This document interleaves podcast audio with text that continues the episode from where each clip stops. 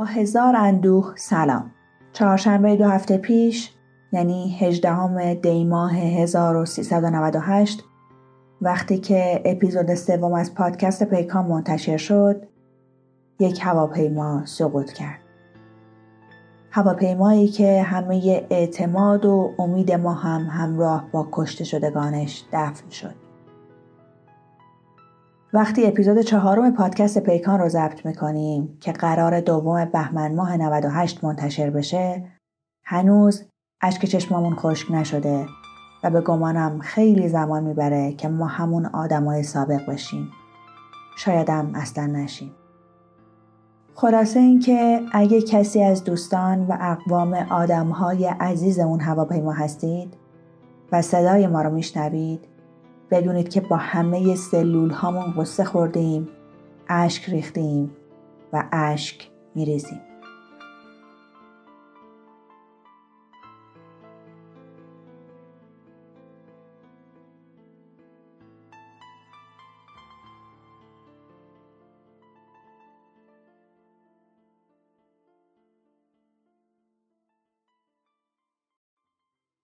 در سال 1925 فردی به نام ویکتور لوستیگ برج ایفل رو به یک تاجر آهن فروخت و برای این کار یک رشوه کلان دریافت و فرار کرد. اگه می‌خواین بدونین لوستیگ صنعت خودرو ایران کیه این پادکست رو بشنوید.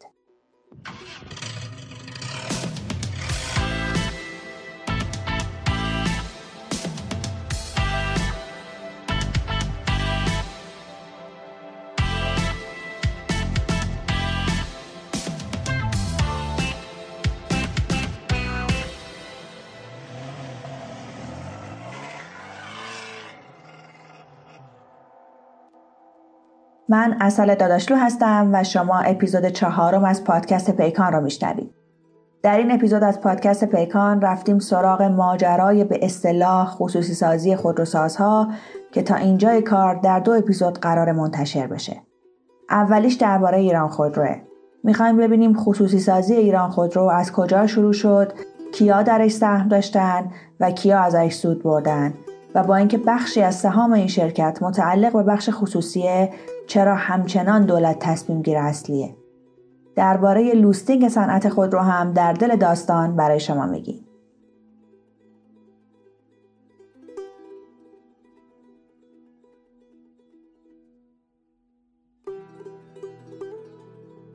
اگر به یک شهروند فرانسوی یا آمریکایی یا ژاپنی یا هر کشوری که صاحب صنعت خودروه بگیم در قلب خاور میانه دو تا خودروساز بزرگ وجود داره که کمتر از 20 درصد سهامش مال دولته. اما دولتی ها افسار اونها رو در دست دارن احتمالا بهمون میخندن.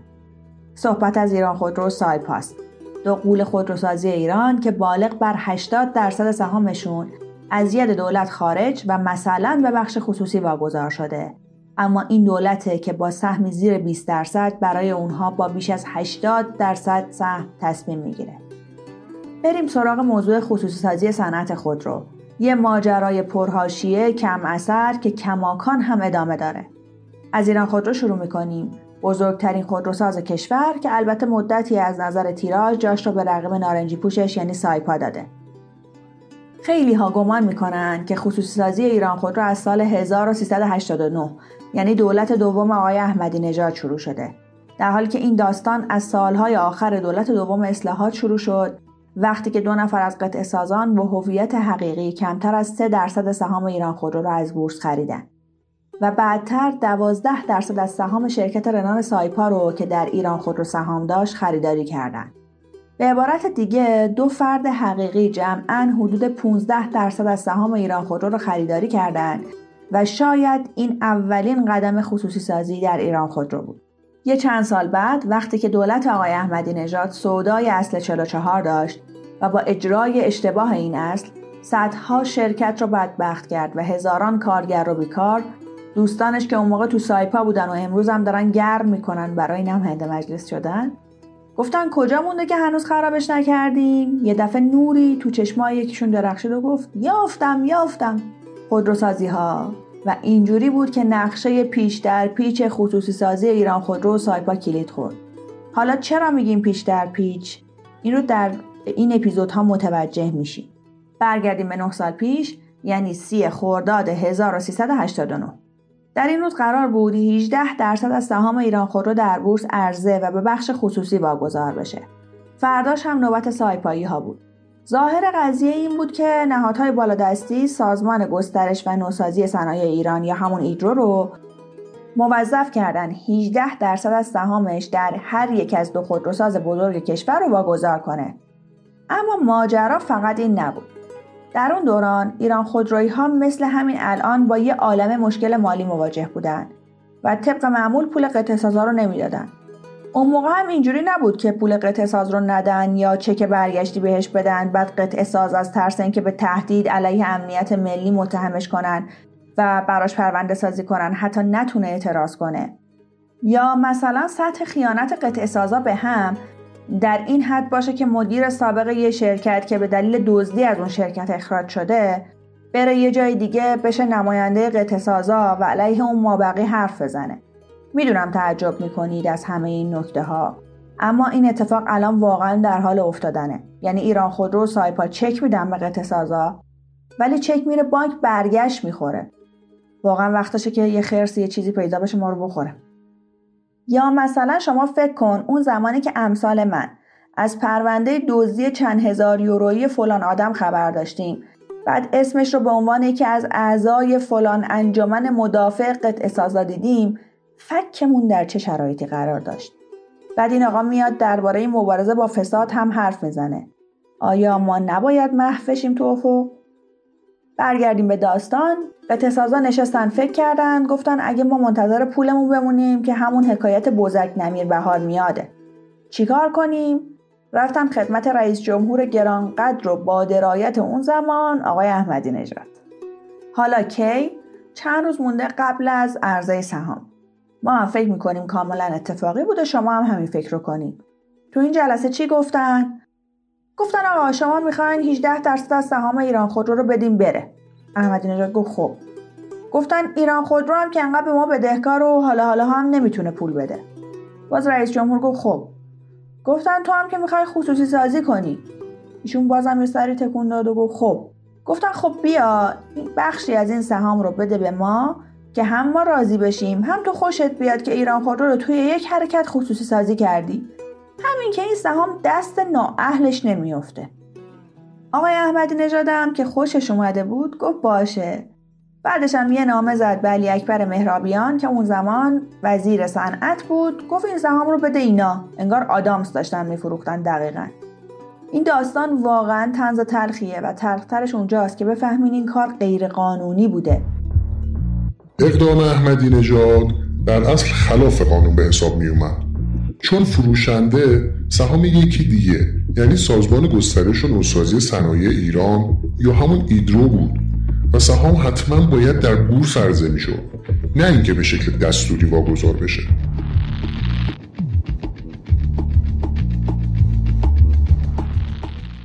الان که 6 سال از رفتن محمود خان گذشته ما به سورپرایزاش عادت کردیم. اون موقع ولی هنوز کسی انقدر گرم نکرده بود. به خاطر همین وقتی مهرابیان این موضوع رو به ایران خودرویی ها میگه اونا ترک می‌خورن رسما. البته که میگن خود مهرابیان هم چون با این کار مخالف بوده تأکیدی روی انجامش نمی‌کنه. ولی میگه خوبه که حالا دست نامحرم نیفته. این چه سیغه ای بوده که هنوز باهاش هم ما رو گذاشتن سر کار هم خودشون رو ما نمی‌دونیم. کلا مگه تو کشور چند تا سرمایه گذار بخش خصوصی هست؟ که بتونه سهام ایران خودرو سایپا رو بخره. تازه اون موقع زیادتر بود. الان که به لطف پرونده سازی ها و قوانین عجیب غریب خیلی کمتر هم شده. چون یه سری رفتن یه سری زندانن بقیه هم در حال رفع آفات تهدید از سوی نهادهای مختلف. بگذریم. ایران خودرویا در نهایت به مهرامیان اعلام می‌کنن که واگذاری سهام به این شکل به قطع سازا غیرقانونیه. چیکار می‌کنن؟ یه راه دور زدن قانونی طراحی می‌کنن که نسیخ بسوزه نه کباب. یه سودی همین وسط یه سری ببرن. میگن برای اینکه صدای اون یکی قطع سازا در نیاد بیایم یه کنسرسیوم تشکیل بدیم. از قطع سازها و بعد برای اینکه این سهام از ایران خود رو بیرون نره تعاونی کارکنان ایران خود رو هم بازی بدیم. اینجاست که داریم به داستان آقای لوستین نزدیک میشیم. در هر صورت یک کنسرسیومی تشکیل میشه در قالب شرکت سپهر کیش ایرانیا که هنوزم سهامدار ایران خودروه. اعضای این کنسرسیوم کیا بودن؟ قطع سازی های کروز، اعزام، آزین خودرو و چند تا قطع ساز خورد دیگه. تا اینجای کار سهم تعاونی کارکنان ایران خودرو قرار بود که زیر 40 درصد باشه. کلی چک و سفته و از این داستان ها هم می‌ذارن که خدایی نکرده انحصاری شکل نگیره. پس چی میشه؟ این کنسرسیوم میاد تو مزایده خرید سهام شرکت می‌کنه. خیلی اتفاقی هم برنده حدود 7 درصد از این سهام میشه ما با این بخشش خیلی کار نداریم اما توی واگذاری این سهام دو تا قطعه ساز بزرگ هر کدوم 31 درصد از سهام شرکت سپهرکیش رو داشتن و تعاونی خاص کارکنان ایران خودرو هم قرار بود 34 درصد سهام داشته باشه. هنوز تا اینجای کار کسی پولی نداده و قرار اون حدود 7 درصد سهام با قیمت پایه روز به این کنسرسیوم واگذار بشه. یعنی اون دو تا قطعه ساز بزرگ باید مبلغ 3 میلیارد و 175 میلیون پرداخت می‌کردن. یکی از این قطعه سازا 15 روز تأخیر میندازه در پرداخت مبلغ و طبیعتا قیمت سهام هم افزایش پیدا می‌کنه. بعد فکر می‌کنه چه اتفاقی میافته یه توافق نامه ای ده روز بعد از پرداخت منتشر میشه که نشون میده تعاونی خاص کارکنان ایران خودرو مبلغ 15 میلیارد بدهی پیشین یکی از قطع سازا رو. با اون 3 میلیارد و 175 میلیون تومن تهاتر کرده و اون قطع ساز سهامش رو در ازای 12 میلیارد سود و قیمت روز واگذار کرده به شرکت تعاونی خاص کارکنان ایران خودرو.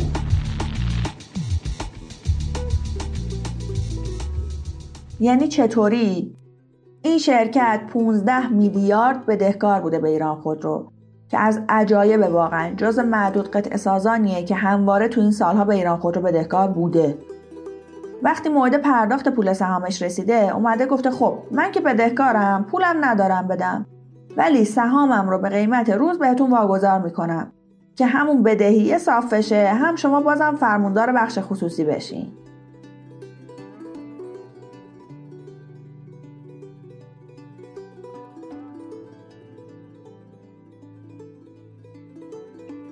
بله این حکایت آقای لوستینگ صنعت خودرو ایرانه.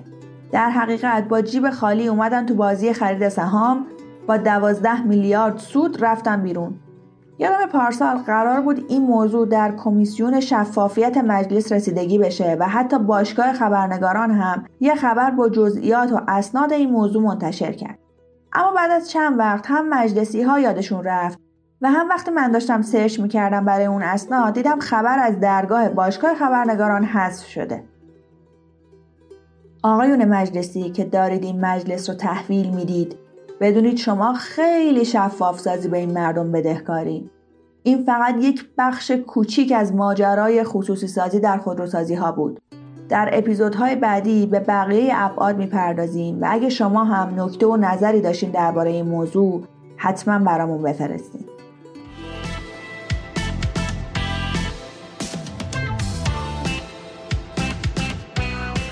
یارانه و کمک های دولتی و گاه بلاعوض به خودروسازان فقط مختص ایران نیست. در شرایط بحرانی و اضطراری حتی در کشورهای صاحب صنعت و توسعه یافته اگر حمایت های دولتی به برخی از خودروسازان صاحب نام نبود امروز هیچ نام و نشانی از آنها باقی نمیماند.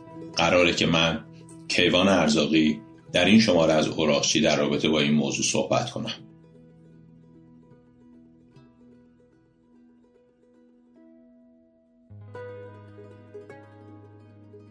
کمک مالی 80 میلیارد دلاری دولت آمریکا به صنعت خودروی این کشور از دسامبر 2008 تا دسامبر 2014 ادامه داشت. سه خودروساز بزرگ شامل این کمک شدند. شرکت های جنرال موتورز و کرایسلر با ورشکستگی و از بین رفتن یک میلیون شغل روبرو شدند. از آنجایی که شرکت فورد هزینه هایش را کاهش داده بود به بودجه نیاز نداشت اما برای اینکه در رقابت با دو شرکت مذکور که یارانه دولتی گرفتن دچار دردسر نشود این کمک دولتی شامل حال فورد هم شد. وزارت خزانهداری با پرداخت پول مالکیت سهام جنرال موتورز و کرایسلر را خرید. این موضوع انگیزه هایی را برای خرید جدید خودرو فراهم کرد. در واقع دولت این دو شرکت بزرگ خودروسازی را ملی کرد.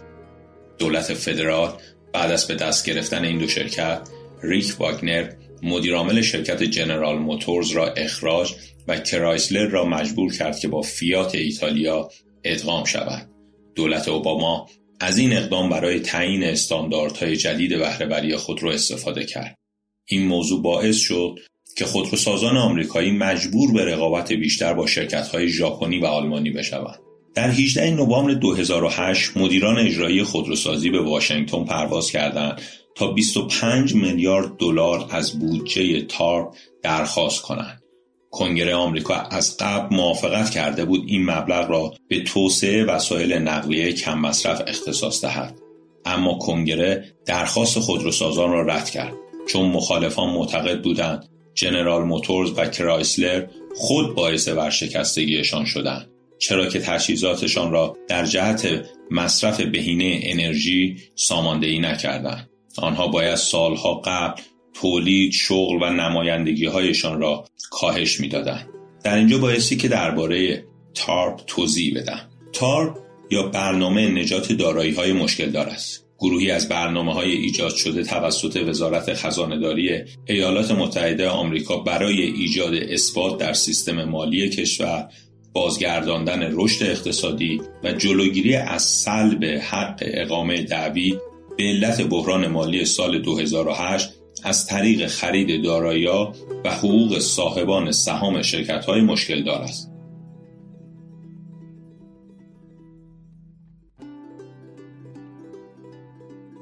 در سوم دسامبر 2008 خودروسازان دوباره برگشتند. این بار با درخواستی بزرگتر. آنها به 34 میلیارد دلار اعتبار نیاز داشتند. 18 میلیارد دلار جنرال موتورز، 7 میلیارد دلار کرایسلر و 9 میلیارد دلار فورد. در دسامبر 2008 رئیس جمهور جورج دبلیو بوش با مبلغ 28 میلیارد دلار کمک مالی برای نجات سرمایه در صورت استفاده از تارپ موافقت کرد. 13.5 میلیارد دلار برای جنرال موتورز 5.5 میلیارد دلار برای کرایسلر و 5 میلیارد دلار برای جیمک در عوض این شرکت ها قول دادند سرعت پیشرفت وسایل نقلیه کم مصرف را افزایش دهند و اجرای عملیات را با توان بیشتری دنبال کنند.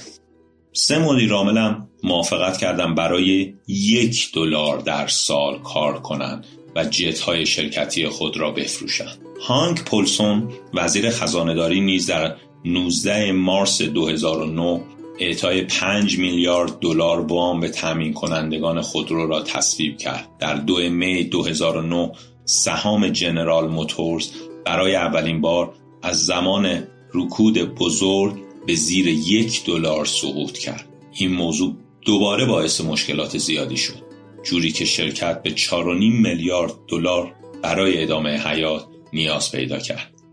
در اول جوان 2009 جنرال موتورز با 82 میلیارد دلار دارایی و 173 میلیارد دلار بدهی وارد ورشکستگی شد. در آن ماه میزان فروش این شرکت به کمترین تعداد رسید. دولت 30 میلیارد دلار برای تامین هزینه عملیات در ماه جوان و ژوئیه به جنرال موتورز وام داد. در حالی که این شرکت مشغول ساماندهی مجدد ورشکستگی بود. همچنین زمانتنامه های جنرال موتورز را هم تضمین کرد. در عوض 60 درصد از شرکت را در قبال زمانت سهام خریداری کرد. دولت کانادا هم 12 درصد از سهام شرکت را خرید و اتحادیه بهداشت و درمان 17.5 درصد مالکیت سهام را در ازای 20 میلیارد دلار تأمین مزایا برای 650 هزار نفر بازنشسته به دست آورد. جنرال موتورز قول داد وام 30 میلیارد دلاری را تا سال 2012 پرداخت کند.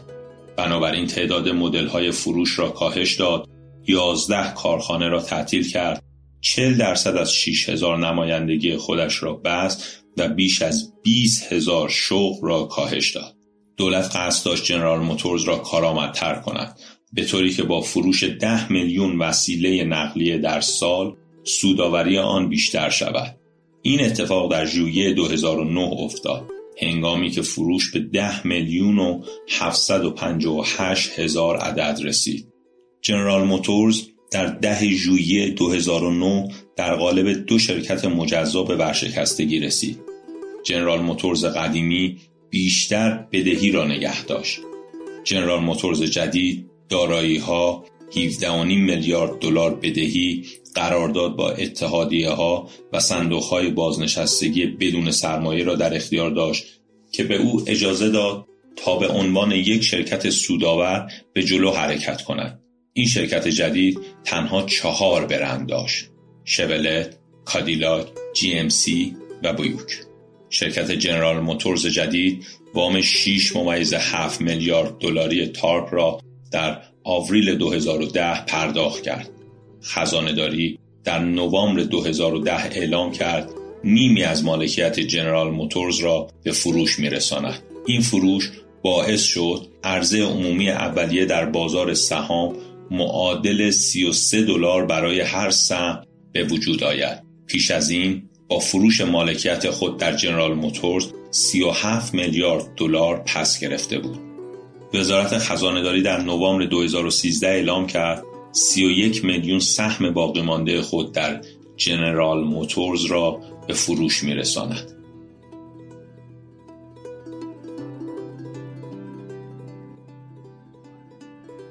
نجات سرمایه کرایسلر وزارت خزانه‌داری اعطای وام 1.5 میلیارد دلاری به واحد مالی کرایسلر را در 16 ژانویه 2009 تصویب کرد.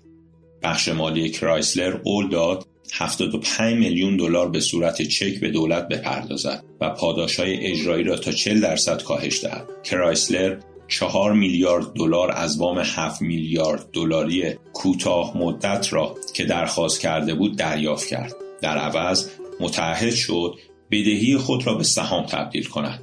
کرایسلر همچنین 6 میلیارد دلار از واحد انرژی وزارت نیرو درخواست کرد تا وسایل نقلیه کم مصرف بیشتری را به بازار عرضه کند.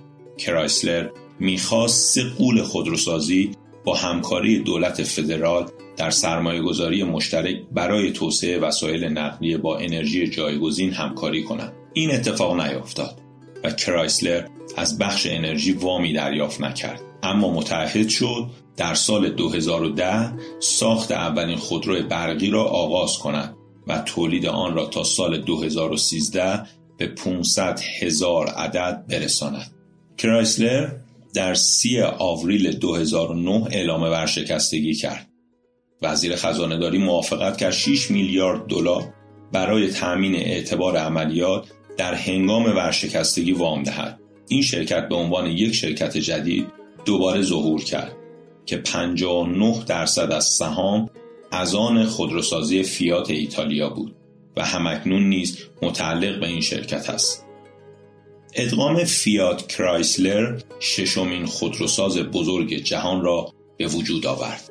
سرجیو مارکیونه مدیرعامل اجرایی فیات برنامه هایی را در سال 2013 اعلام کرد تا سهام کرایسلر را در بورس اوراق بهادار نیویورک عمومی کند. این تصمیم به فیات اجازه داد بقیه شرکت را بخرد و این دو شرکت را در قالب خودروساز جهانی ادغام کند و در اکتبر 2014 آن را تحت نشان شرکت خودروسازی فیات کرایسلر نامگذاری کرد.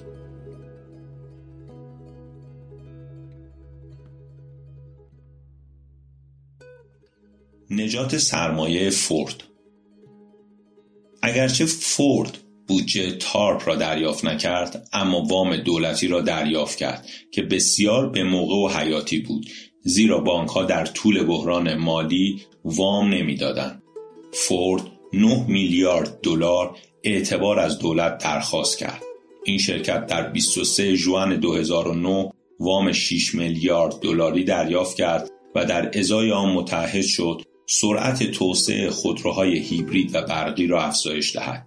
نمایندگی ها را تعطیل و فروش ولوو را تسریع کند. این شرکت کارخانه های خود را برای تولید وسایل نقلیه هیبریدی به روز کرد و تمرکز خود را به سمت تولید و توسعه وسایل نقلیه برقی تجاری معطوف کرد.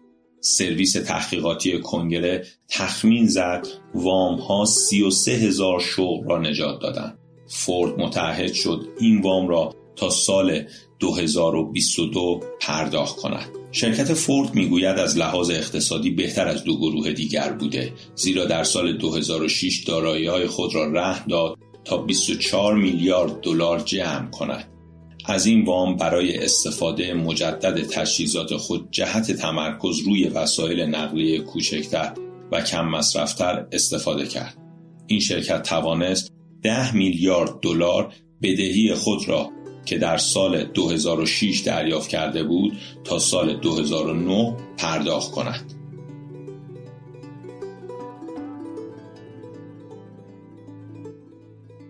تأثیر نجات سرمایه بر اقتصاد ایالات متحده آمریکا نجات سرمایه به ایجاد 341 هزار شغل جدید کمک کرد.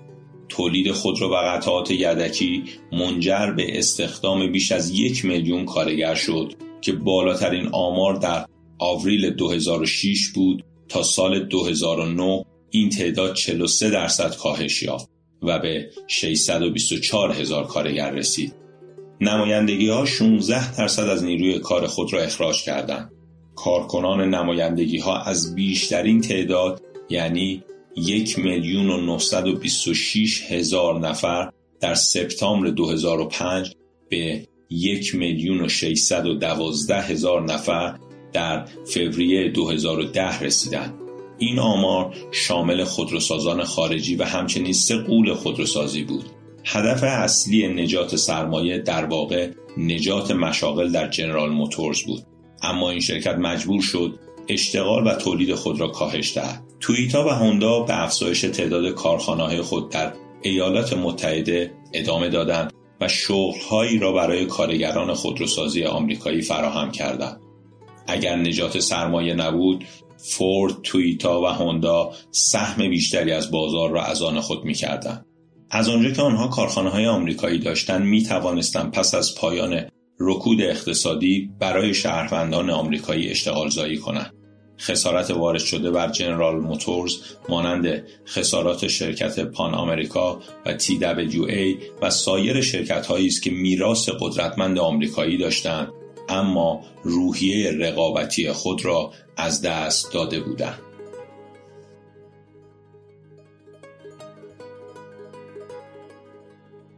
مطلب این قسمت از اوراقچی مربوط به وبسایت بالانس است که در حوزه های مالی و اقتصادی فعالیت می کند و توسط محمد جوادی ترجمه شده است.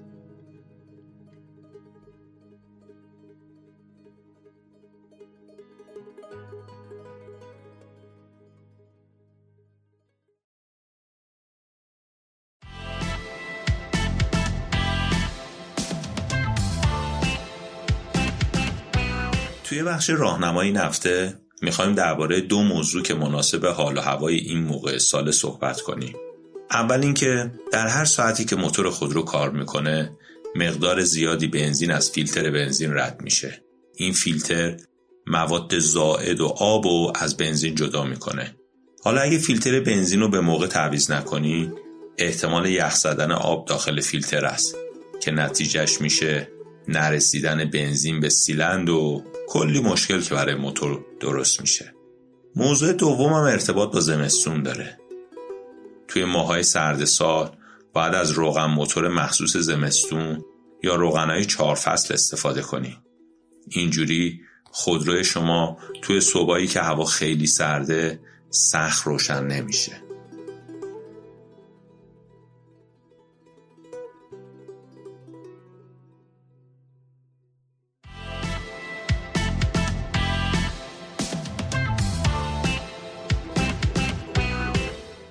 چیزی که شنیدین اپیزود چهارم از پادکست پیکان بود. ما به احترام ازادار بودن جامعه و خودمون در این اپیزود بخش تنز رو حذف کردیم. یه نکته هم بگم تو این اپیزود خیلی نکته نگفتم نمیشه که اگر ما اسم از کسی نیوردیم به خاطر اینه که ترجیح میدیم پادکستمون باقی بمونه و همچنان بتونیم از پشت پرده ها برای شما بگیم. این آدمای آلوده در صنعت خودرو انقدر زیاد و بعضا پرقدرت هستند که فقط دنبال یک سوژه برای خفه کردن هر صدایی که دستشون رو رو می‌کنه میگردن. ما سرخط رو به شما میدیم و مطمئنم انقدر باهوش هستین که متوجه بشین ما درباره چه کسانی صحبت می‌کنیم. امیدوارم روزای خوب برای همه ما زود از راه برسه. خدا نگهدار.